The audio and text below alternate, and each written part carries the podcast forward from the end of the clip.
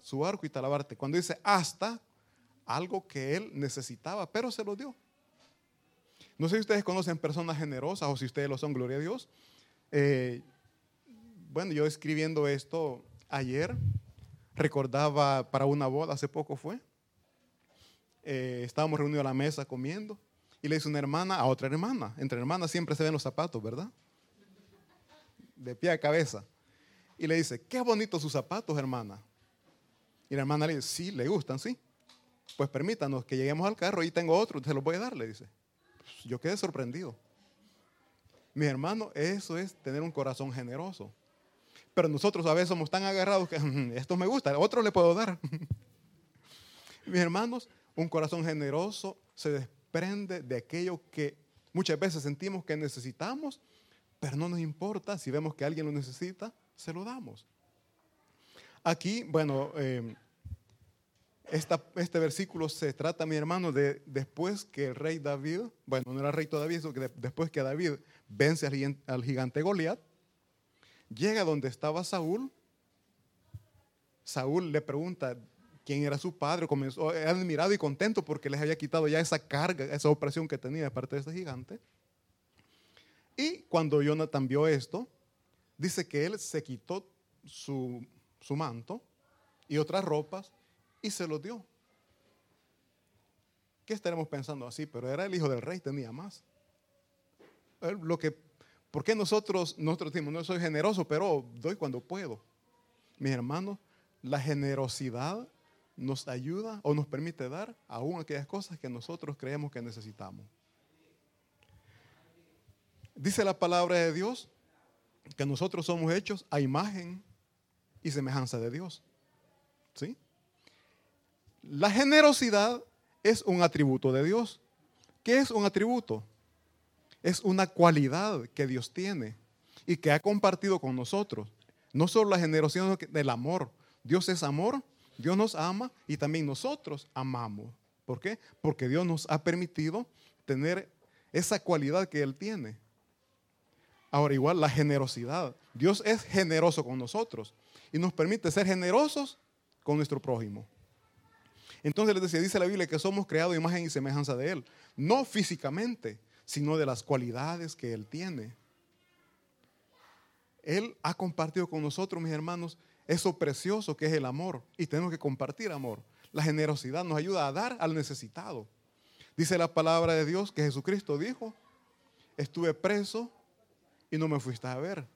Tuve hambre y no me diste de comer dice muchas cosas ahí. Le preguntaron, pero nunca te vimos preso, nunca te vimos con hambre. Y él que dijo, el que a uno de mis hijos ayuda es como que a mí mismo me esté ayudando. Eso es lo que el Señor vino a enseñar, amar al prójimo. Y el amor no es solamente de palabras, porque muchas veces, no, yo amo a mi prójimo. Pero cuando lo hemos en necesidad, es que no puedo. Pero ¿por qué decimos no puedo? muchas veces no es porque no tengamos, sino que decimos, voy a desajustar lo que tengo y lo estoy reuniendo para ir a la sala de belleza. Por decir algo, ¿no? Vemos al hermano con hambre, pero no, no, me tengo que arreglar el cabello. Tengo que irme a, oye, tengo que irme a arreglar las uñas. O sea, es más valioso eso que la necesidad que el hermano tiene. Pero decimos, no le ayudo porque no tengo. Muchas veces no ayudamos porque no queremos y no es porque no tengamos. Y la palabra de Dios nos enseña a amar a nuestro prójimo como a nosotros mismos. Si usted estuviera pasando por una necesidad y ve que su hermano prefiere irse al salón de belleza y no ayudarle, ¿usted qué diría? ¿Por qué? Porque es a mi favor. Y estoy señalando que el que me puede ayudar y no lo hace. Pero cuando yo puedo ayudar y no lo hago, entonces es normal, entonces está bien. No, mis hermanos. La palabra de Dios nos enseña a ser generosos con el necesitado, Aquí vemos que David no necesitaba, pero la generosidad de Jonathan le llevó a darle lo que él estaba usando. No lo que le sobraba, no lo que no le gustaba, sino lo que él quizás más... Mi hermano, yo tengo una costumbre, si a mí me gustan las camisas, es la que más uso, no sé ustedes. Entonces, yo pienso, si Jonathan estaba usando eso es porque es lo que a él le, le gustaba, pues, pero no le sintió amor a eso y se lo dio a Jonathan. Entonces, mis hermanos, dice la palabra de Dios que él le dio su manto y otra ropa, le dio su espada. Mis hermanos, para un guerrero andar sin espada. Ustedes conocen a los campesinos. Un campesino no se quita el machete, el corvo, como le quiere llamar, siempre lo anda ahí.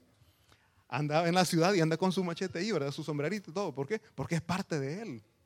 Entonces, para un guerrero, entregar su espada era como que un soldado entregara en, este tiempo su fusil. Un soldado su fusil no lo deja.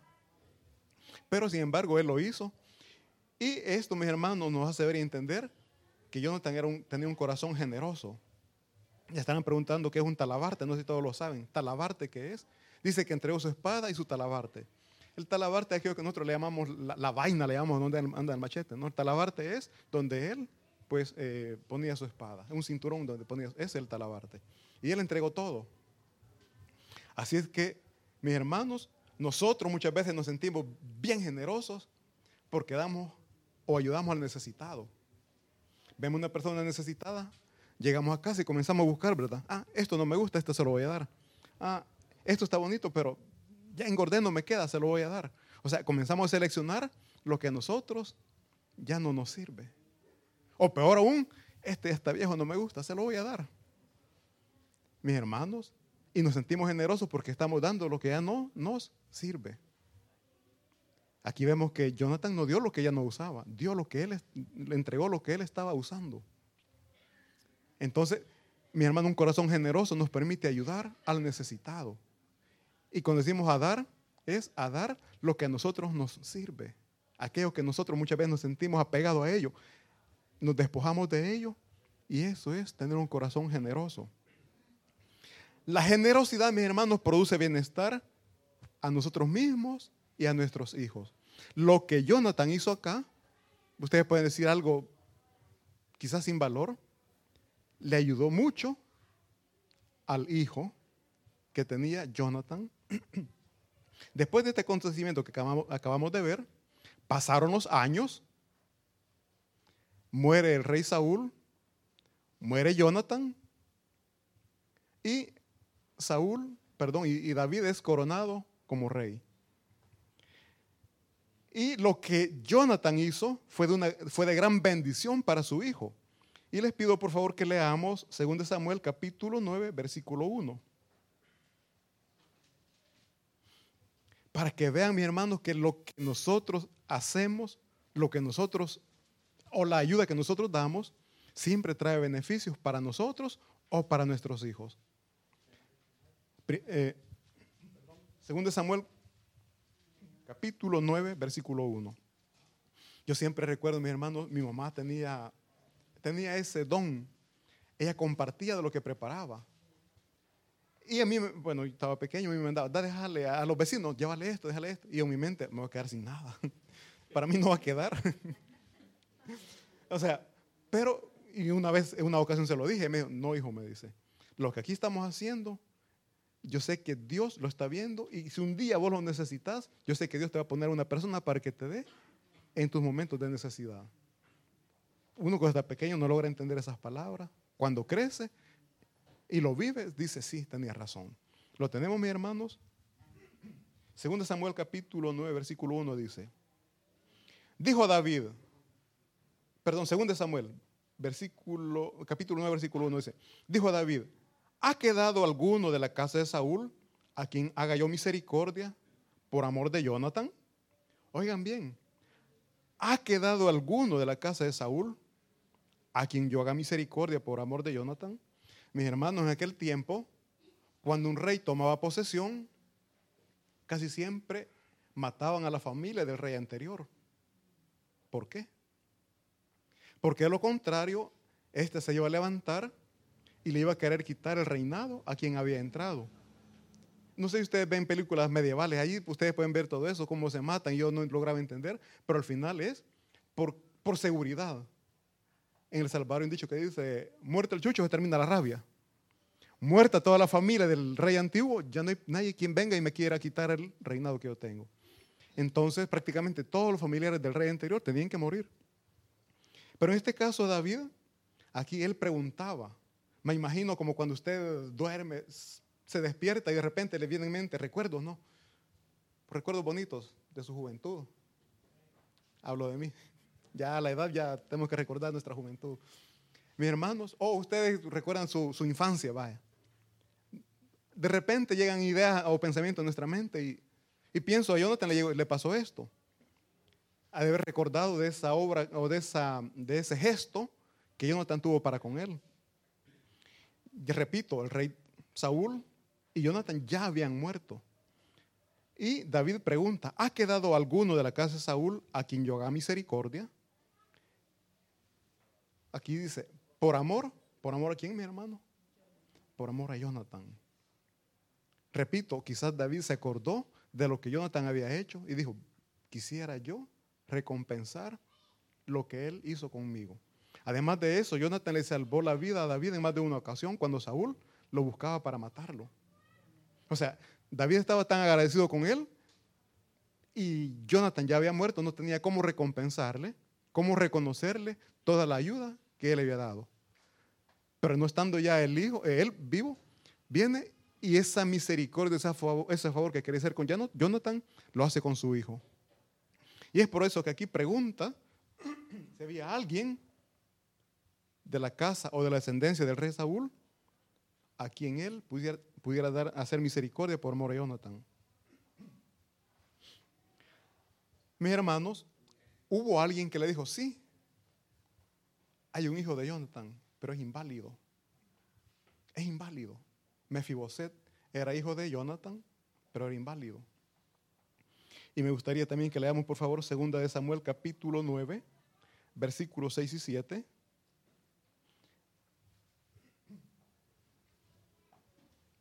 Amén, dice. Y vino Mefiboset, hijo de Jonathan, hijo de Saúl, a David y se postró sobre su rostro e hizo reverencia. Y dijo David, Mefiboset, Mefiboset, Mefiboset respondió, he aquí tu siervo. Vemos el versículo siguiente, por favor.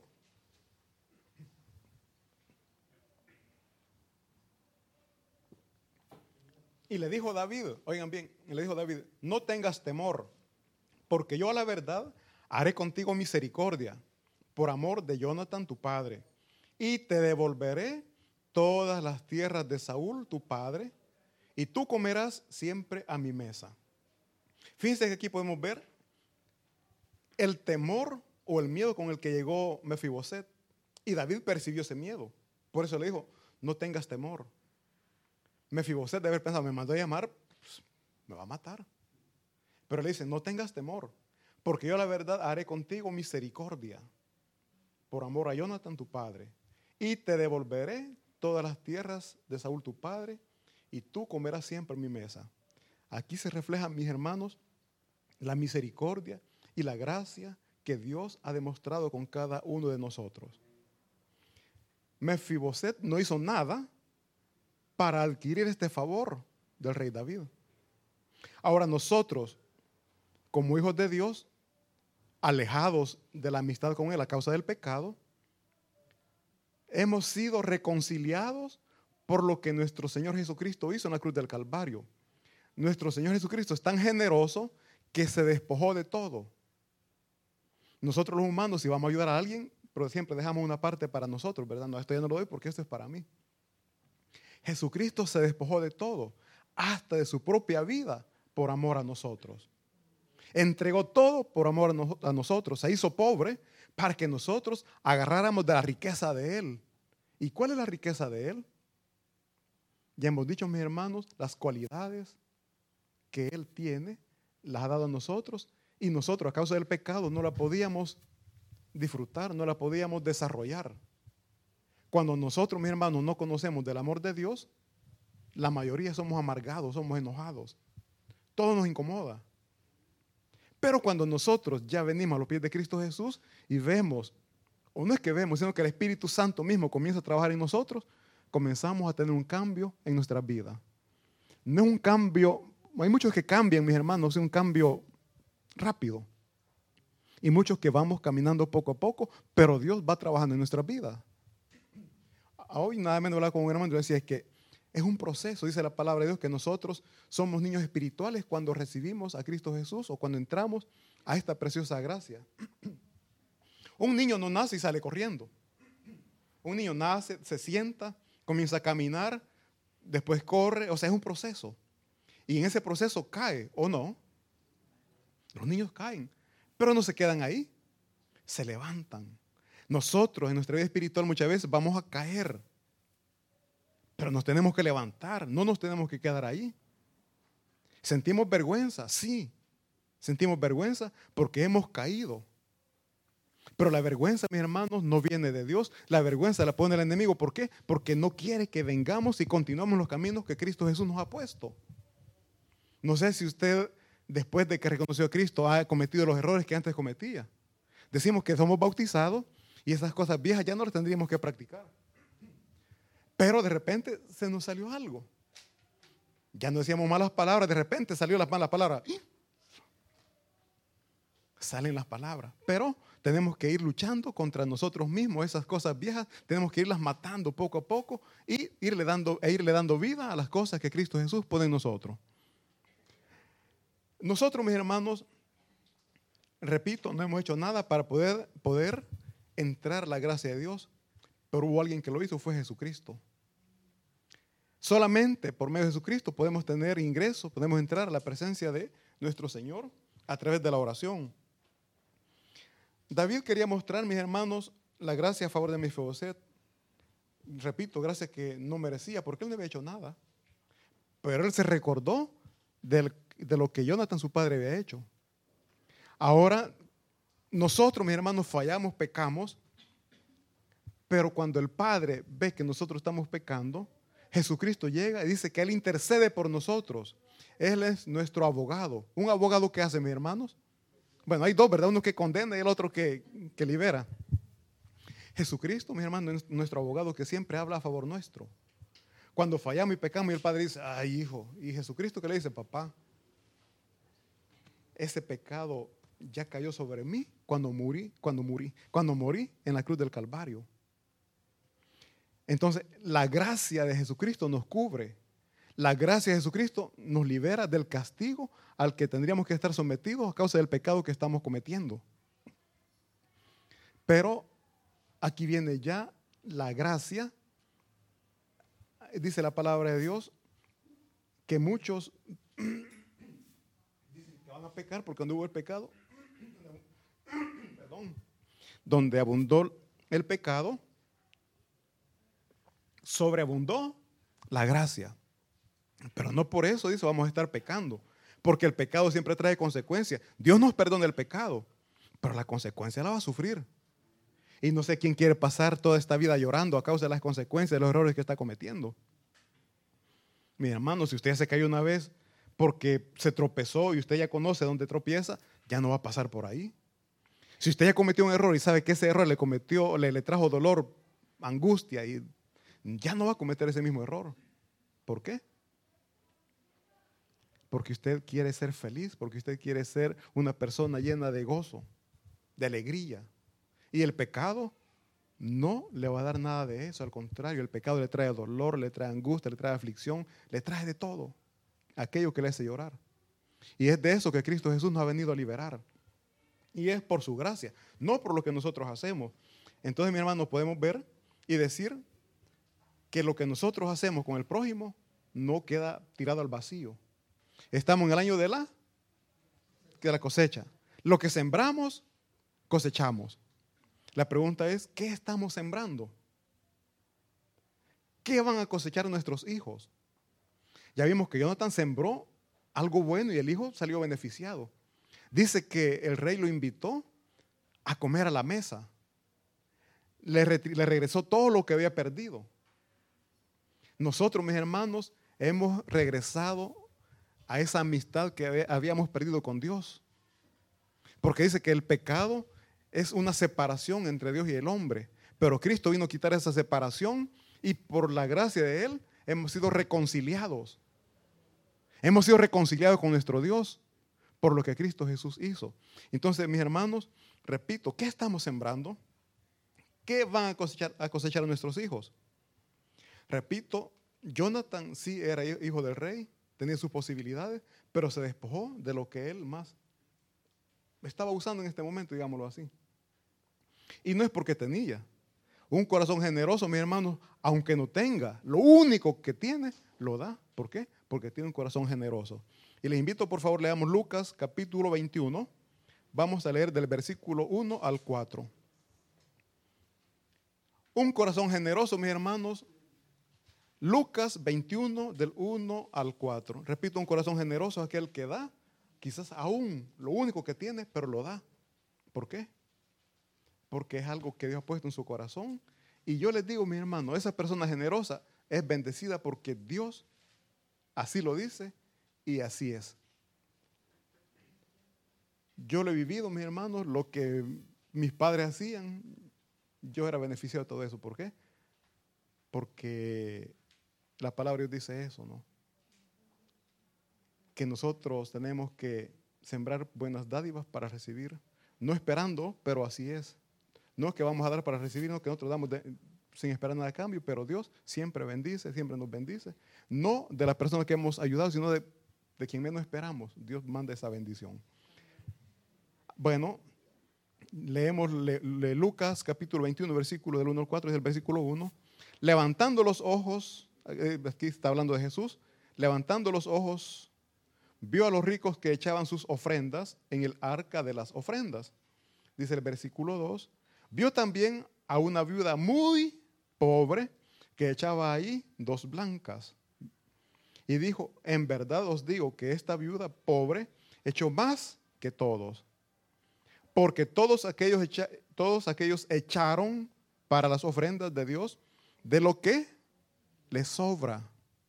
Mas esta de su pobreza echó todo el sustento que tenía. Mis hermanos, podemos ver que esta señora, esta viuda, era pobre. Pero en su corazón generoso dio lo que tenía. Aún sabiendo que en el futuro, al siguiente día, quizás no iba a tener ni para comer. Mas, sin embargo, ella lo dio. Esta viuda, mis hermanos, es un ejemplo de generosidad y de fe. ¿Por qué es un ejemplo de generosidad? Dio lo único que tenía. ¿Y por qué de fe? Porque ella sabía que dependía de Dios. Aunque si quedaba sin nada económicamente hablando, pero sabía que Dios la iba a respaldar, que Dios la iba a sostener. Jesús vio como los ricos eh, ponían mucho dinero en las cajas de las ofrendas, pero Jesús no fue impresionado por eso. Nosotros los humanos somos que nos impresionamos, ¿verdad? Don fulano, ¿viste cuánto echó? Porque para nosotros la cantidad es lo que vale.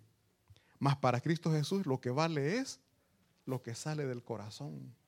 Lo que viene con gozo, con alegría. Eso es lo que él vio. No le importó, no, o sea, a la, a la ancianita vida no le importó, me quedo sin nada. Ella lo dio. Y es eso lo que a Jesucristo le, impresionó e, y llamó a los discípulos para decirles y explicarles que todos los ricos están echando los que les sobraba. Ellos sabían que lo que estaban dando, aunque era cantidad grande, no les iba a afectar para el día siguiente. No había peligro de que ellos quedaran aguantando hambre. Entonces, mis hermanos, vemos que lo que Jesucristo ve, Dios lo que Dios ve es el sacrificio que nosotros hacemos el amor con, el que entregamos las cosas. Esta, esta viuda, mi hermano, hizo todo lo contrario de lo que el joven rico hizo. ¿Se recuerda usted, mi hermano, el joven rico que llegó que quería seguir a Jesús? Y Jesucristo le dijo, bueno, le dijo que Jesucristo le dijo que cumpliera con la ley. Y le dijo, desde mi niñez he cumplido con todo. Y Jesucristo le dijo, entonces te falta algo. Vende todo lo que tienes y dárselo a los pobres y después sígueme. ¿Por qué el pobre no lo hizo? Porque le faltaba algo que esta ancianita tenía. Un corazón generoso, un corazón bondadoso, un corazón o el amor hacia el prójimo. Dice la palabra de Dios que todos los, todas las leyes, toda la ley se, encierra en dos mandamientos, que es amar a Dios y a nuestro prójimo. Y entonces aquí el rico vemos que él dice, yo he cumplido todo gran mentira. Porque no estaba amando al prójimo. Dice la palabra de Dios, ¿cómo podemos decir que amamos a mi prójimo, que amo a Dios y no amo a mi prójimo? Él decía, amo a Dios, pero no estaba amando a su prójimo porque amaba, él, él amaba más sus riquezas, amaba más sus posesiones. Entonces, un corazón generoso, mis hermanos, da con alegría.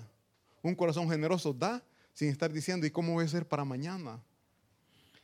Eh, hay una linda alabanza. Bueno, busquemos por favor 2 Corintios, capítulo 9, versículo 7.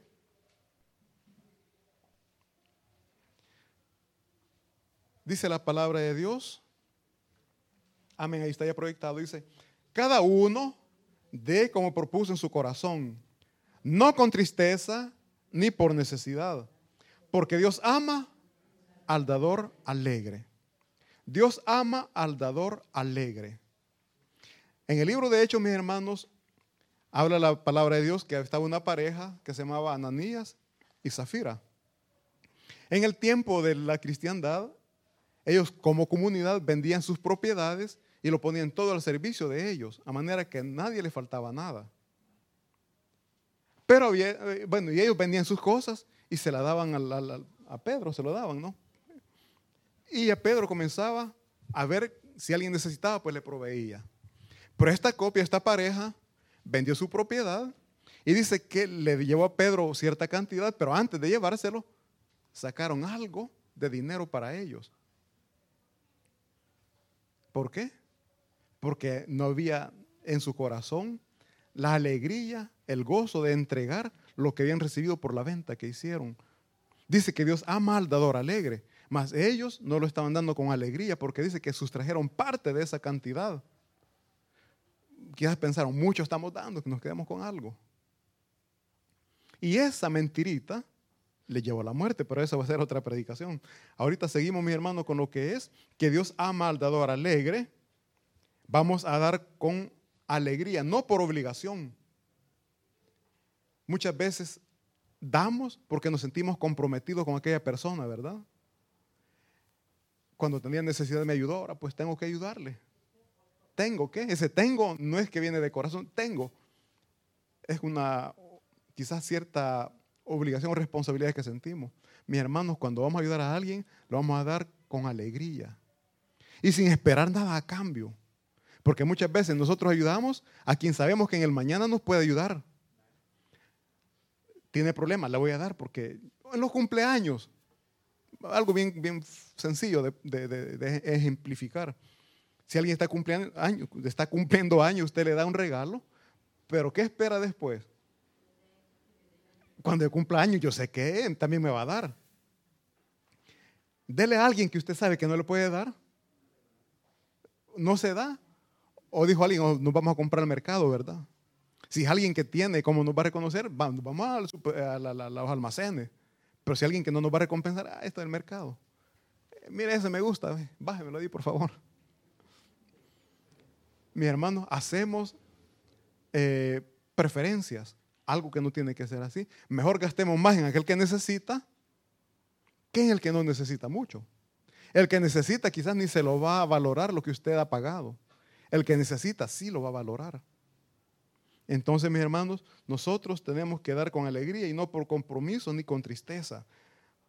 Porque la ayuda, mis hermanos, que nosotros damos, la damos sin esperar nada a cambio y le damos con mucha generosidad. ¿Qué generosidad? Con abundancia. Eh, la vez pasada me llevaron a comer a un lugar y me dicen, vamos a comer ahí porque allí, sirven generosamente, me dijeron. Bueno, vamos, le digo. Mi hermano, entonces decimos que Dios bendice al generoso, Dios bendice y prospera a aquel que da sin esperar nada a cambio. Si usted va a dar para recibir, esa es su recompensa ya, ya recibió lo que usted estaba esperando. Pero si usted da sin esperar nada a cambio, tenga por seguro que cuando usted necesite, al tiempo que usted lo necesite, Dios le proveerá de donde usted menos espera.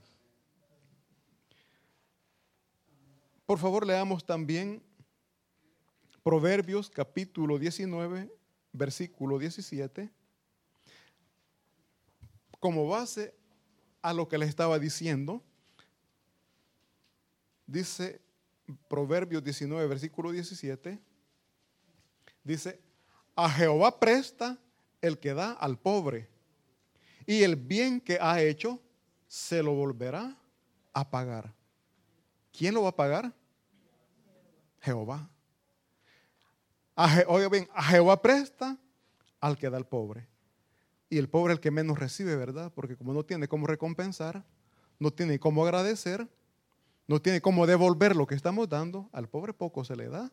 O si se le da, pero les digo, buscamos, con esto se va a alegrar.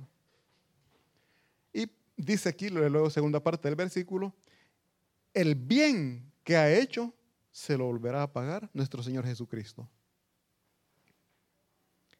Dice la palabra de Dios que Él bendice al dador alegre. Mi hermano, si usted va a ayudar a alguien, hágalo con alegría, hágalo con gozo, hágalo generosamente, no por compromiso ni por obligación, sino porque el dar da mayor felicidad que el recibir.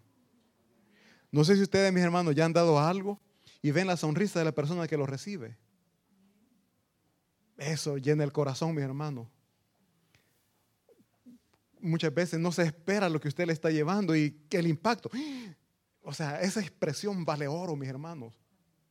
Esa expresión vale oro para nosotros, cuanto más para nuestro Dios. Y téngalo por seguro, cuando usted tenga necesidad de algo, Dios lo proveerá. Nuestro mayor ejemplo de generosidad es nuestro Señor Jesucristo. Jesucristo, teniendo todo, siendo el rey, ¿qué, ¿qué podía esperar de nosotros? ¿Qué le podemos dar a Dios siendo rey, siendo Dios? Nada.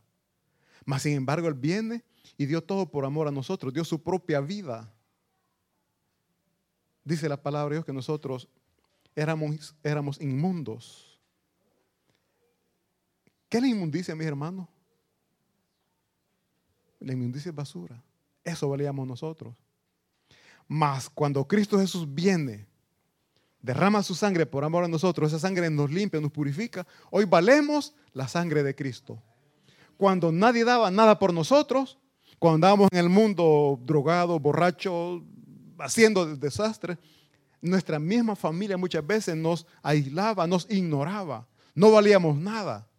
Pero ahora, gracias a Cristo Jesús, repito, valemos la sangre de Cristo y la sangre de Cristo no tiene precio. Es incomparable, es algo invaluable. Eso es usted, no tiene precio porque vale la sangre de Cristo. Y eso es por gracia, eso es por misericordia de nuestro Señor. Y nosotros tenemos que ser agradecidos con Él, escuchando y obedeciendo, su palabra. ¿Y qué es lo que Él nos manda? A amar a Dios sobre todas las cosas y a nuestro prójimo como nosotros mismos. Si amamos a Dios, si amamos a nuestro prójimo, vamos a ser generosos como Él es con nosotros. Un fuerte aplauso para nuestro Señor y vamos a orar. Gracias le damos, bendito Jesús, porque no siendo merecedores, usted entregó todo por amor a nosotros. Dejó su trono de gloria por amor a nosotros. Se humilló por amor a nosotros. Ayúdenos, por favor, a ser agradecidos con usted, a valorar el sacrificio que usted hizo en la cruz del Calvario por amor a nosotros. Damos gracias, Señor, por sus cuidados Damos gracias por su bondad. Damos gracias por su generosidad para con cada uno de nosotros. Le amamos, Señor. Le bendecimos. Y esta mañana queremos orar por las necesidades que nuestros hermanos acá presentes puedan tener. Usted conoce sus dificultades. Usted conoce sus dolores, sus angustias. Y es por eso que venimos delante de usted suplicando, rogando, porque esa mano misericordiosa se mueva a favor de cada uno de ellos. Rogamos, bendito Espíritu Santo, que sea usted escuchando sus súplicas, sus oraciones, y sea usted respondiéndoselas, por favor. Ayúdenos, Señor. Ayúdenos, Padre. En sus manos preciosas, Señor, ponemos todo lo que usted nos ha dado porque sabemos que dentro de usted todo está protegido, todo está bien cuidado. Y en este momento queremos invitarle a usted que nos visita por primera vez, que pueda recibir a Cristo, que le pueda reconocer como su Señor, como su Salvador, que pueda usted decirle, Señor, te entrego mi vida, que le pueda usted decir, Señor, perdona mis pecados, y que le pueda decir gracias por la salvación que has entregado. Pongámonos de pie, mi hermano, y cantemos esta linda alabanza, por favor.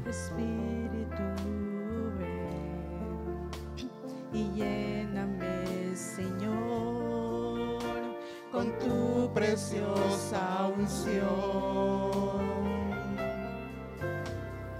Ven, Espíritu, ven y lléname, Señor, con tu preciosa unción. Purifícame y lávame, renuévame, restaurame,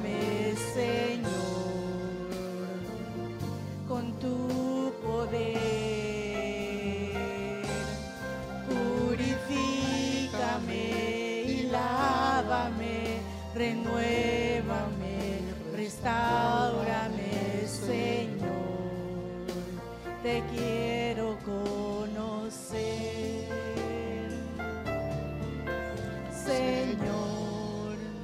Te quiero conocer.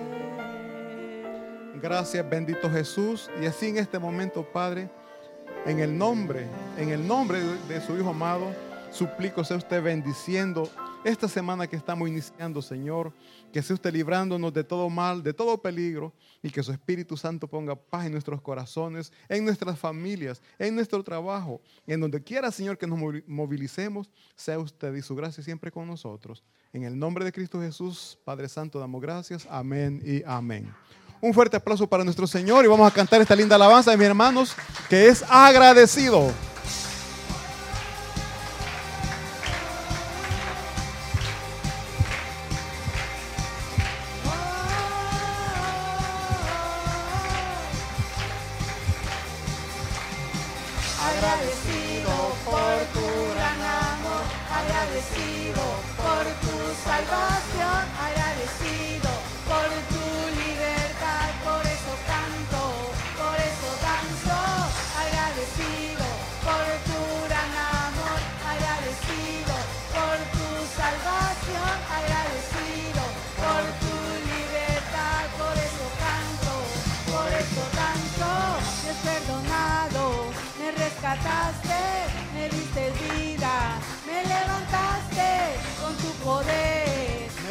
me transformaste con tu aliento, me has hecho libre, agradecido por tu gran amor, agradecido